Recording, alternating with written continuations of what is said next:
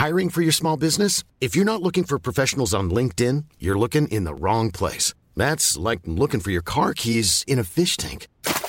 LinkedIn helps you hire professionals you can't find anywhere else, even those who aren't actively searching for a new job but might be open to the perfect role. In a given month, over seventy percent of LinkedIn users don't even visit other leading job sites. So start looking in the right place. With LinkedIn, you can hire professionals like a professional. Post your free job on linkedin.com slash people today.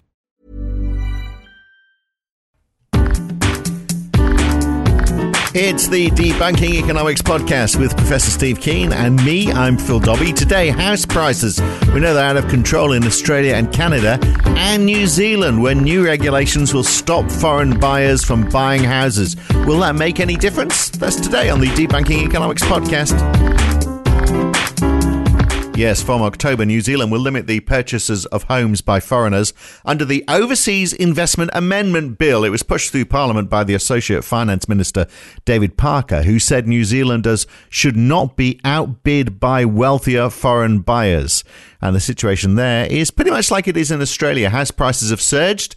It's also a time of record immigration. So are those two factors linked? And home ownership in New Zealand is at the lowest level since nineteen fifty-one. So will this new plan work? Well, Steve, we've spoken often and you've written a lot about the Australian housing market and how it's ready for a crash.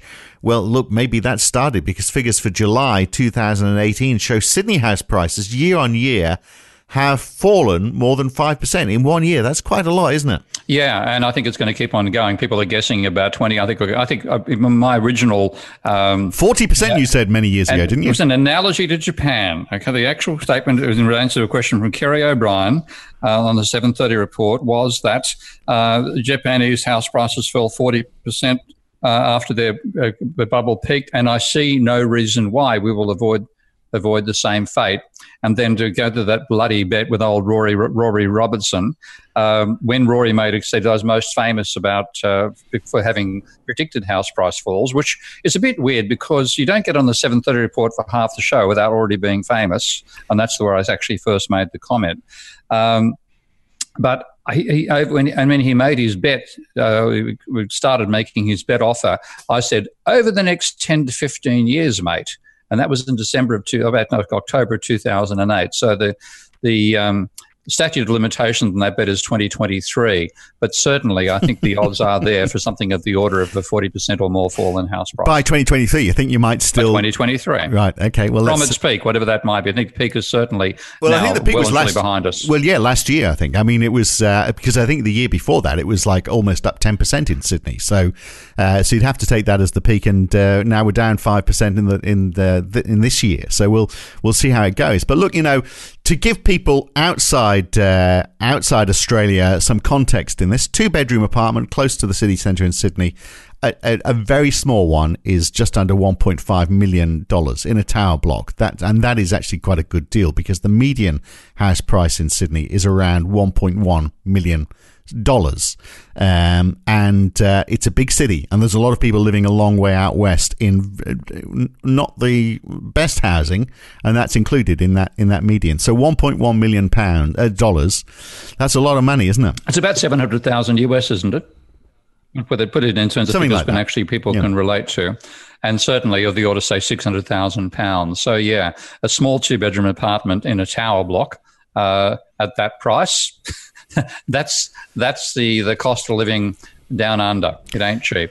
And so I wonder to what extent, and look, I really want to talk about New Zealand as well and uh, the policy that's been introduced there. We'll do that in in just a second. But I just wonder what, you know, how how big a policy failure is Australia, particularly Sydney, because the, what it, what is propping up uh, those that housing, and perhaps why you got the figure wrong or it's been delayed, is because, of course, the huge level of migration into the city. Um, the uh, but we also have a, a slowing population growth rate in, in Sydney. So I wonder whether, in fact, the projections about what the you know because you see these massive projections for, for Sydney being a city of eight million people in not so many years. I wonder whether they're going to get there with given housing affordability, because the population growth rate is actually slowing. So it's four point one percent in two thousand and fifteen, three point nine percent in two thousand and sixteen, two point three percent in two thousand and seventeen. So you've got a slowing growth rate. And what you've also got is almost all of the net um, growth in the city is from migrants from overseas. People, uh, the, the net migration within Australia is out of Sydney, if you see what I mean. People, in other mm. words, people in Sydney are selling up and moving to uh, to Brisbane. Uh, is the is the common destination. So there's something wrong with the with the whole approach, isn't there? The housing policy in Sydney, uh, which is only surviving because uh, so many people want to move to Australia, and Sydney is their city of choice. But after they've been there for a while, they get out and move somewhere cheaper. Because they realise it's just impossible to buy a place there in the first instance. This, yeah. this is the. I've just been doing, of course, doing some work on this. I do a blog post about it uh, in very near future. Um, And I looked at long-term price series, and there's a, the, the best long-term price series is put together by Robert Schiller in the United States, where he has what he calls a quality-adjusted price index, or what he does is he actually looks at the sale prices of the same house over time. So it's a very detailed database mm. rather than being an average for an entire city where you might be, you know, one at one point in time you might be comparing a, a fifty-square-metre apartment Uh, as an average for being built at a particular point in the history of a city to one hundred fifty sometime later. No, these are exactly the same properties. No, but uh, so they'll be done up though, won't they? Almost every house gets added to. Uh, done up, sometimes done down, but yeah, mainly done up. But he, he does a quality adjustment as well. And that price index, when you look at it, shows the extreme nature of the bubble that occurred in two thousand five, two thousand six in America, because the index, you go right back to nineteen eighty, then the index started, sorry, nineteen, eighteen ninety, pardon me. Go right back to um, eighteen ninety, the index started at uh, one hundred. I've, I'm taking it, uh, I've rebased it to start from the beginning of the century, so starting at one hundred. Um, it stays at one hundred with a few fluctuations up and down, mainly down, in fact, all the way out to nineteen ninety-seven, and then it peaks at one hundred ninety. During the subprime bubble. It's, it fell in the bottom to one hundred twenty-five. It's now back to one hundred seventy. But it was actually, in effect, the, the, the long-term price, uh, and this is inflation adjusted for America, uh, in two thousand six, peaked at t- pretty much twice the average for the entire period. Now, I decided to look at a not as well-constructed data, a data series. A guy called Nigel Stapleton, uh, at the uh, University of New South Wales, put this together for his PhD thesis. He something had been head of head of school there from my recollection. But he put together a series which doesn't compare like with like as much, but it gives you an index of house prices going back as far in Australia. Now, I graphed that, and I think and it's one of the times my jaw hit the floor, even though I expected it to be extreme. That index, again, shows no movement between nineteen hundred and nineteen fifty. So it starts at one hundred and nineteen hundred. By nineteen fifty, it's one hundred. Actually, in fact, it actually goes down below one hundred. So ninety, it's in nineteen forty-eight, forty-nine, it's ninety-nine point eight. It's pretty much one hundred. It then leaps, and I'm not quite certain what causes the leap, quite dramatically in nineteen fifty. So I've got a feeling that I should actually regard nineteen fifty as the start of the series. It gets up to two point five times the long-term average, falls down again. And now we're talking nineteen. Let's start with my birthday, nineteen fifty-three March. It's one hundred seventy-six. That's still a substantial increase. You would expect it to fall from that. Its current value is one thousand two hundred ten.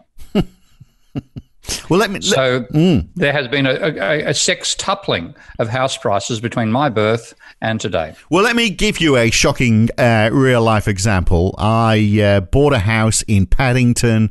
This would be, I don't know, two thousand four, two thousand five, sometime, some somewhere around there. It, it needed work on it. We bought it. Uh, my former wife and I bought it for six hundred thousand dollars. And uh, we got planning permission to uh, extend on the back of it. But uh, in the process, the marriage fell apart. It was just too much stress. Uh, and uh, so we went our separate ways and had to sell the house. The house sold about a year and a half later for nine hundred thousand dollars. We bought it for six hundred thousand dollars. We sold yeah, it for yeah. nine hundred thousand dollars in a year and a half. Your divorce was a profitable experience. It was, well, yeah, it was, except, of course, I lost. I, I wished I'd hung on to the house because the people who bought it pushed ahead and did our plans because we sold it with the plans. That was the only added yeah. value to it all. They did that in a year and a half, and they sold it on for one point one million dollars. Uh, so in the, spa- the space of a few years, the house had almost doubled in value. And that's just crazy stuff, isn't it? It is crazy because, again, this the question is what actually pays for house prices. Now, the long-term answer, the very, very long-term answer is ultimately you service buying assets out of income. Uh, but in the very short term, and the short term can be in a place like Australia ridiculously long, you buy the house on credit. You buy it with mortgage debt. And if there's an acceleration in mortgage debt, then the flow of demand Uh, can be higher than the flow of supply, and up goes your overall price. And that's been happening in, in Australia in particular since the uh, the late nineteen eighties. And the government has played a major role in this, which is one reason I'm a bit of a skeptic on uh, seeing the government as a, as, a, as a potentially beneficial actor in the economy, having seen how outrageously the Australian government has behaved over time. So we've got weaker retail sales in Australia and falling house prices. Everyone, everyone, whether they actually have less money in their pocket or not, if their house is worth less, they'll be feeling less well off. Um, so I'm, I'm sure that those two factors are not unrelated. Well, are we going to be talking about Australian house prices only, or global we house prices? We can talk anywhere in the world. It's, it's, uh, okay. Well, the, the Australian, that's where the most, most interesting speculation might come in for anybody who's not in Australia, and this is uh, not an issue of importance to them. Uh, I think it's a hiding to nothing to see the Australian dollar plummet at some stage. So I could see some interesting plays on, on exchange rates and currencies given given what's going to happen when the housing market falls over. But to go back and give that index comparison once more, with the again with the Americans starting in, I'll start in nineteen, I'll start in nineteen fifty, which is sufficiently after the um, the uh, Second World War to uh, seems like normal conditions imply. So both countries' indexes one hundred in nineteen fifty. America's peaks at uh, one eighty, falls down to one hundred twenty, is now back up to one hundred sixty, and it's worth talking about why the prices have recovered.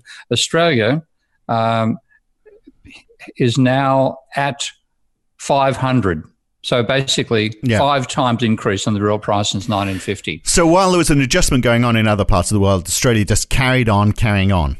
Yeah, and in the belief that house prices always rise. Right. And with a very, very long-term data, the best long-term data we have is actually based on the city I'm currently talking from, which is Amsterdam.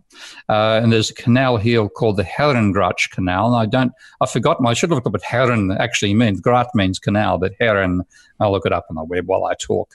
Um, no, don't. Just the, focus on what you're saying. Go on, come on. Okay, okay.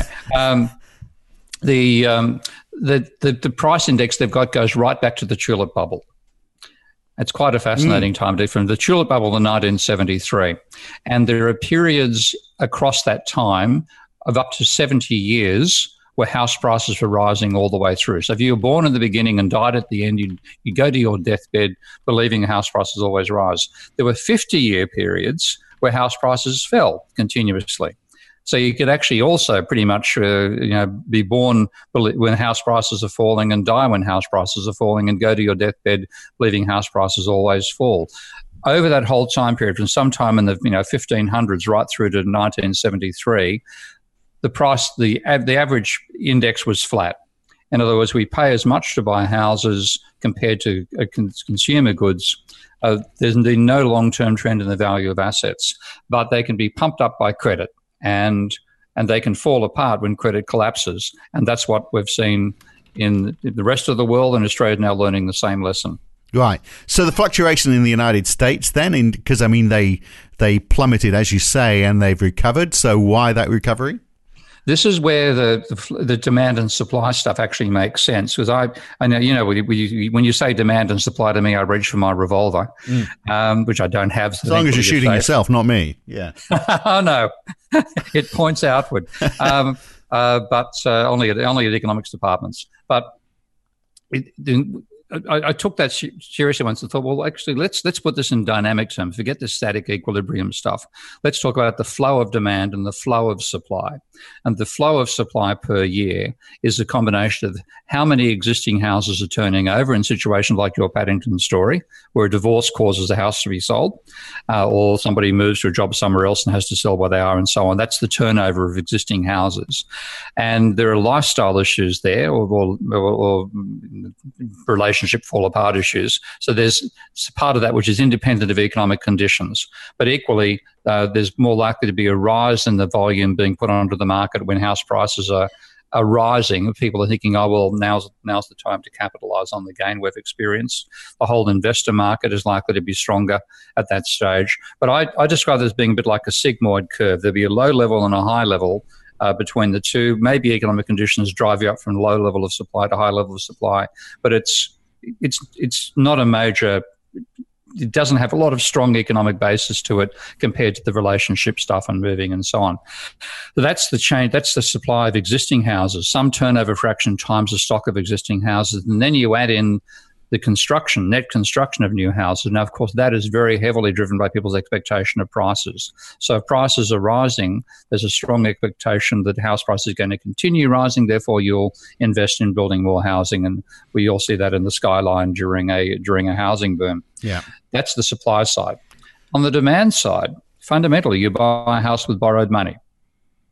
You don't, there's a, there's a small fraction, it used to be larger, but a small fraction of the purchase price coming from your savings, personal savings. Uh, there's a large fraction coming from borrowing money from a bank. And it's always been your contention, hasn't it, that it's mm. it's driven more by demand rather yeah. than rather than supply. It's the availability of finance, which, you know, is you've written you've written books about. So in the United States, is that, that the case then, that there was that it was harder to get the finance and now it's become more available and that's why prices are rising again? Yeah, it, it's there's a relationship between the that's to, to to follow on the logic. What you have is a relationship between the level of new mortgages and the level of house prices. So there's a relationship between the change in the level of new mortgages and change in house prices. Mm. So if new mortgages are rising, house prices are likely to be rising. If new mortgages are falling, house prices are going to fall.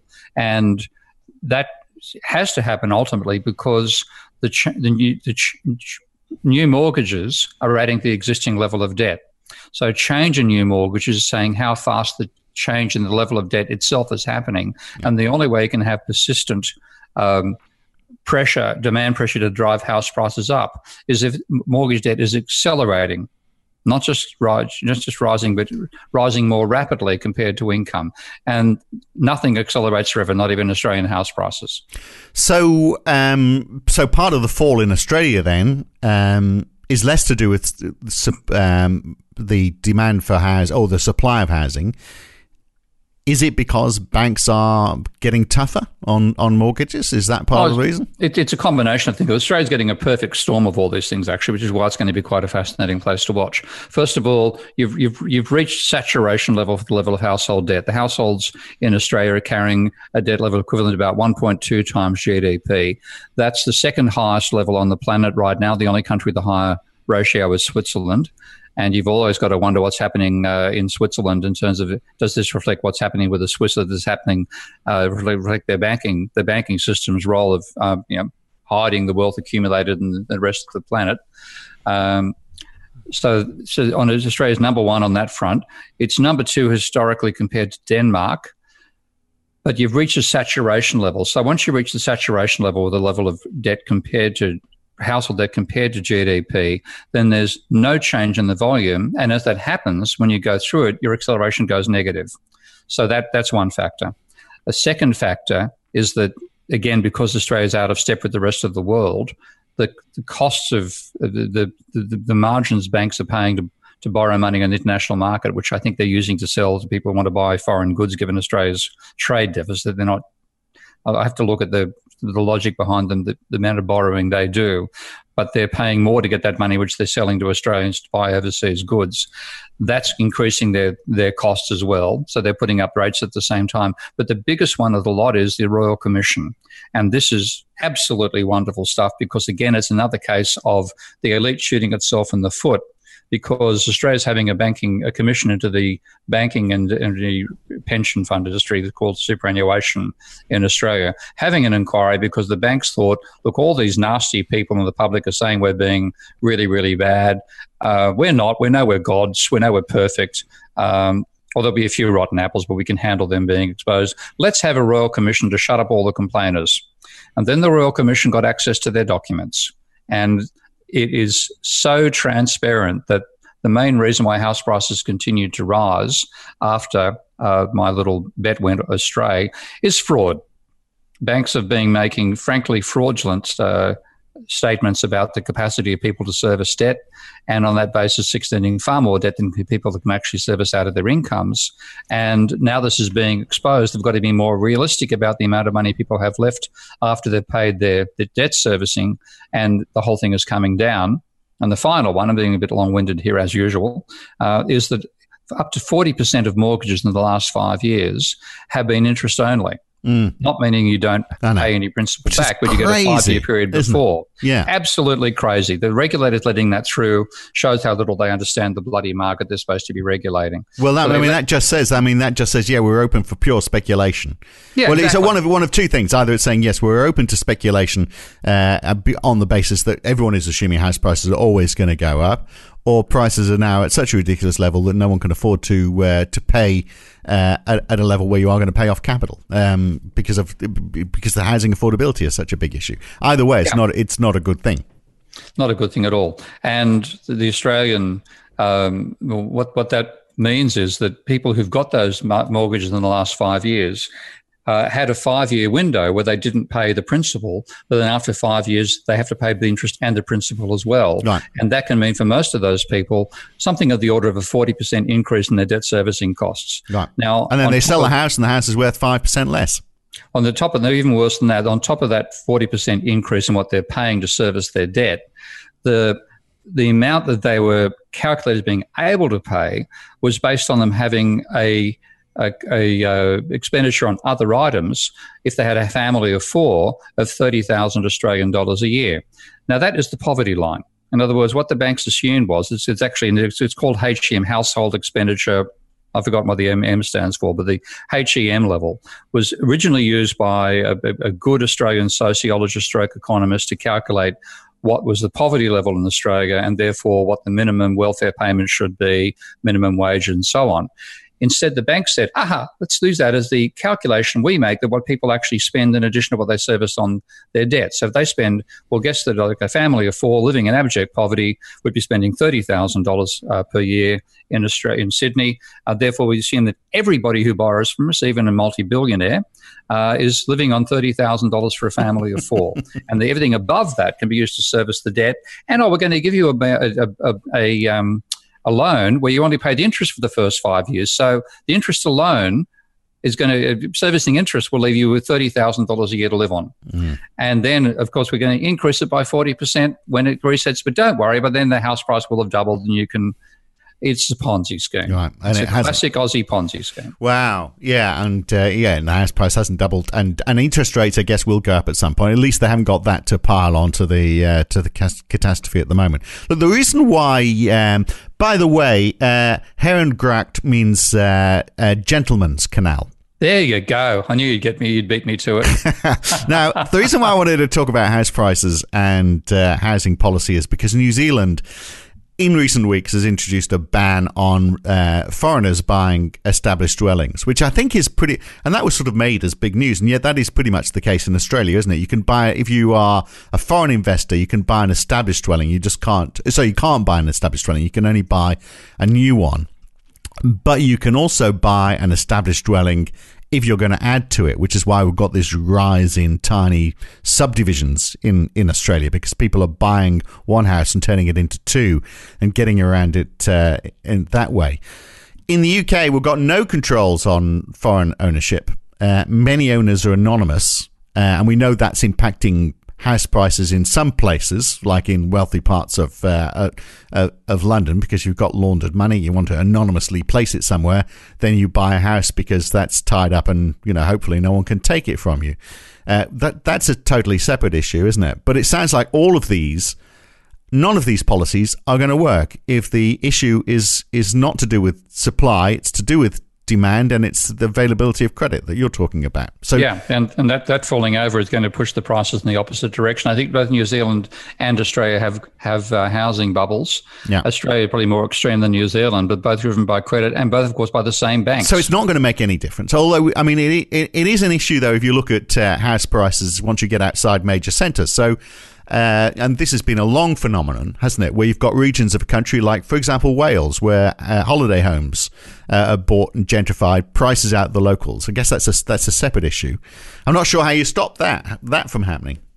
Well, that's that's the that's the washover effect, because, again, when you go shopping to buy a house somewhere and you see um, prices that are much lower than what you pay in your in your reference city, it's still possible to make the mistake of believing that uh, that price is reasonable. Mm. And that seems what seems to be what actually hits people. They make this belief that oh, that house in Moruya uh, is, you know, much cheaper than I'd pay for a similar one in, in Sydney. And you come in with an income level which far exceeds what applies in Moruya itself, and you drastically drive up the uh, the price level in Moruya at the expense of the locals. Yeah.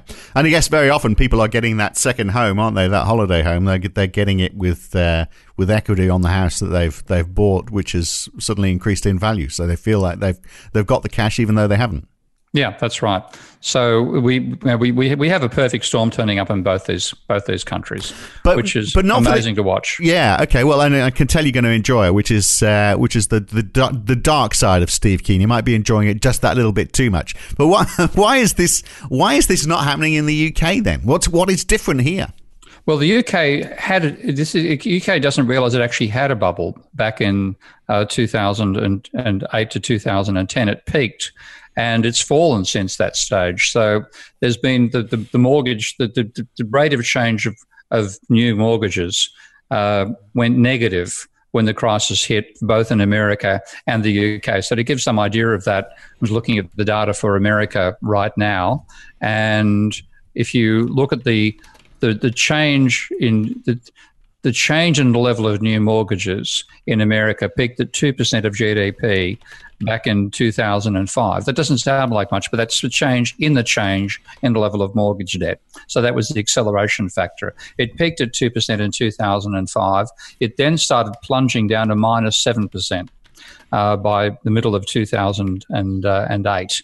And that's what you can just – the fit is like a glove. I mean, it, it's, it's this is why I, I find it remarkable when I do my presentations, when I give my lectures to students, because I've got an argument based on stuff which is heretical. Mainstream people say credit uh, has no effect on on the asset prices because the buyer can be leveraged, the seller can be unleveraged, the, a company uh, can – you can have a company with massive, mass, mass amount of debt being bought by somebody for cash. The share's been bought for cash, or you can have a company with no with no um, debt whatsoever, uh, and the lead, the company, the person buying, does it on margin. They say, well, therefore the two effects cancel out, and there's no relationship. That is total nonsense when you look at the data.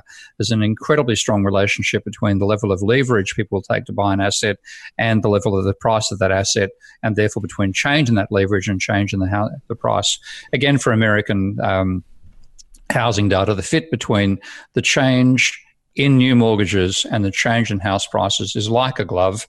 Uh, correlation coefficients over zero point seven, and when the when the when the acceleration of mortgage debt started to go from positive to negative, you had a dramatic plunge in the prices. You then bottomed out in two thousand eight at minus seven percent of G D P as the acceleration of mortgage debt. It then rose back up to two percent by two thousand twelve, and it's been flatlining but still positive in the sense that it's it's still above zero, and that is what's driven the recovery in American house prices as well.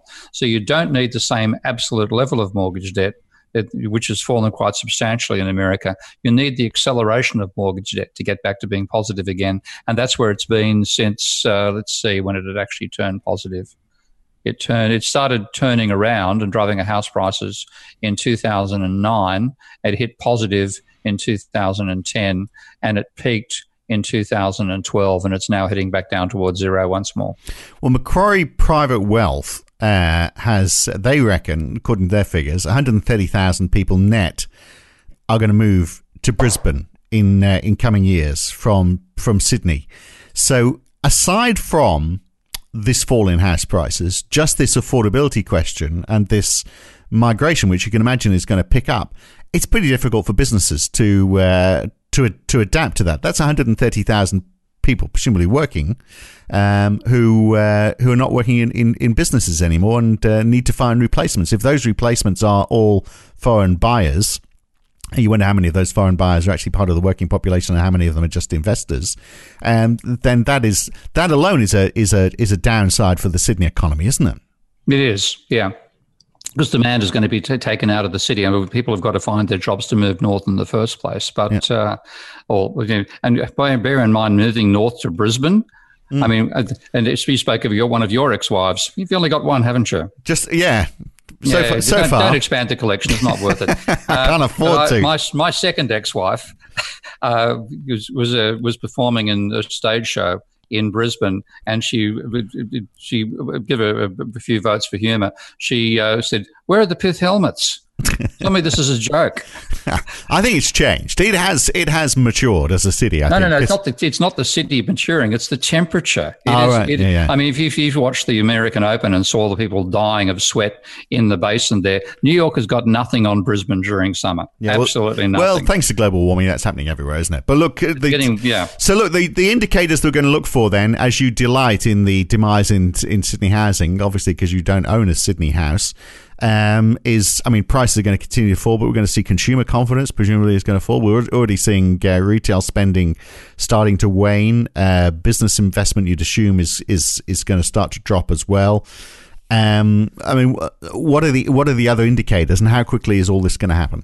Well, I've spoken about the acceleration in mortgage debt as the factor yeah. causing change in house prices. Of course, the change in, in debt, whether it's mortgages or it's it's corporate debt, is is credit. And that credit demand is going to dry up. At the moment, uh, credit demand from the household sector has gone to virtually zero, but there's been a rise in credits being taken out by the business sector, and that's compensated. So credit's running at about, I think, the order of five or six percent of G D P. Right. But that's Australia that's right happening because the business sector believes that the the economy is doing well. Otherwise, why would they be taking out credit? Because they're taking out credit to well, you only take credit for one reason. Uh, well, two reasons. One is you're in trouble and you need it to try and get over a hurdle. Let's hope it's not mm. that. The other is that uh, you're investing in um, uh, in equipment. To, to, to build growth for your business. Yeah, and there's a bit of an investment. I mean, there's a range of industries which you could expect, particularly our export industries, yeah. uh, we can expect some investment still carrying oh, well, on Well, mining there. sector's in a bit of a resurgence. So that mining sector's, yeah, it's a bit of a, because the, the recovery in commodity prices have led back to some further investment there when it was dying out for a while. So again, being out of phase with the rest of the world is actually beneficial to Australia right now on that front. But definitely the credit is, when the credit dries up in the housing sector, then unless there's a massive increase in credit for the business sector, then the economy will fall over because the credit demand goes negative and actually subtracts from demand rather than adding to it. Right. So you're saying, in fact, commodity prices might be the savior and might might slow down any uh, decline in the economy then? Yeah, particularly if you get a benefit on the trade balance as well, which mm. I think is also coming Australia's way. Yeah. All right, so maybe we will get past your twenty twenty-two or whatever it was deadline. twenty twenty-three, I could be in trouble, but I, but I, but I, uh, but the, it's the feedback between the decline in, in house prices caused by by a slowdown in the growth of credit, and then credit disappearing from the economy that gives you a recession, a crisis like we had back in two thousand eight. The rest of the world that Australia sidestepped by restarting its housing bubble. Right. And where I started on the introduction, New Zealand banning the purchase of established dwellings by foreigners, not going to make one jot of difference. It'll make a bit of a difference. I mean, the trouble is often a lot of these changes occur after the crisis has already occurred. And to me, the classic is finally having prudential lending in Australia after the bubble that that uh, fundamentally fraudulent lending allowed to occur. When you do that, the economy falls over. And this is why I think I think I'd make an analogy here with aliens. I'm not talking the ones who come to the country in boats. I'm talking the movie. Mm. If you remember the original movie, when they when they got hold of the alien and tried to take it off, it was John Hurt's face, and they they uh, yeah they went cut into- through cut through a limb, and it then bled, and what it bled dissolved it dissolved away through three or four layers of the ship, and one of them says, "Interesting defense mechanism. You don't dare kill it." Well, that's a housing bubble, because when it falls over, it takes the rest of the economy with it. And politicians will dive right back in trying to support the housing bubble once more. And, of course, Australia now has a, a, a prime minister, at least for the next week, um, who was a property market uh, employee of the property lobby. Mm. He'll dive straight back into trying to rescue the bubble, but it may be a bit too late for that particular alien. Well, he'll be gone soon, won't he? You don't, you don't hold that job for very long. All right, well, we'll watch it. Uh, we'll watch and wait and see how it all goes. But, uh, yeah, it's uh, not looking good for the Australian economy, or presumably for the New Zealand economy for very similar reasons. I think in your book you're also saying Canada is uh, is, is also on that list. Uh, and, again... And, people- and Korea, quite possibly. I've got to look more closely at Korea, but Korea is another one where it, uh, credits got it through the two thousand eight crisis and is now starting to negative. All right, well, I'll leave it there, and uh, you get out, take a stroll down the Gentleman's Canal, uh, and uh, we'll catch you again next time. I wonder if it rubs off. I'll find out. I very much doubt it. See you next time, Steve. Bye-bye. In fact, I'm surprised they would allow Australians to live off the Gentleman's Canal. Uh, look, next time, inequality and economic efficiency. How big a drain on the economy is inequality? Uh, if poor people earn more and we had a, a, a narrow gap, would we all actually be better off as a result of it? We'll look at that next time on the Debunking Economics Podcast with Professor Steve Keen. I'm Phil Dobby. I'll be back then too. See you soon. Thanks for listening.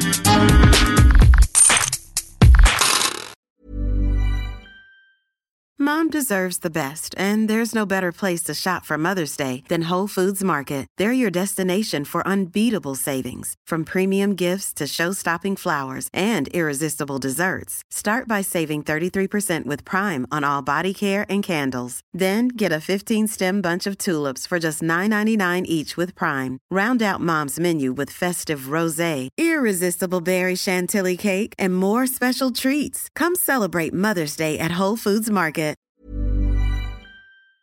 If you've enjoyed listening to Debunking Economics, uh, even if you haven't, you might also enjoy The Y Curve. Each week, Roger Hearing and I talk to a guest about a topic that is very much in the news that week. It's lively, it's fun, it's informative. What more could you want? So search The Y Curve in your favourite podcast app or go to y curve dot com to listen.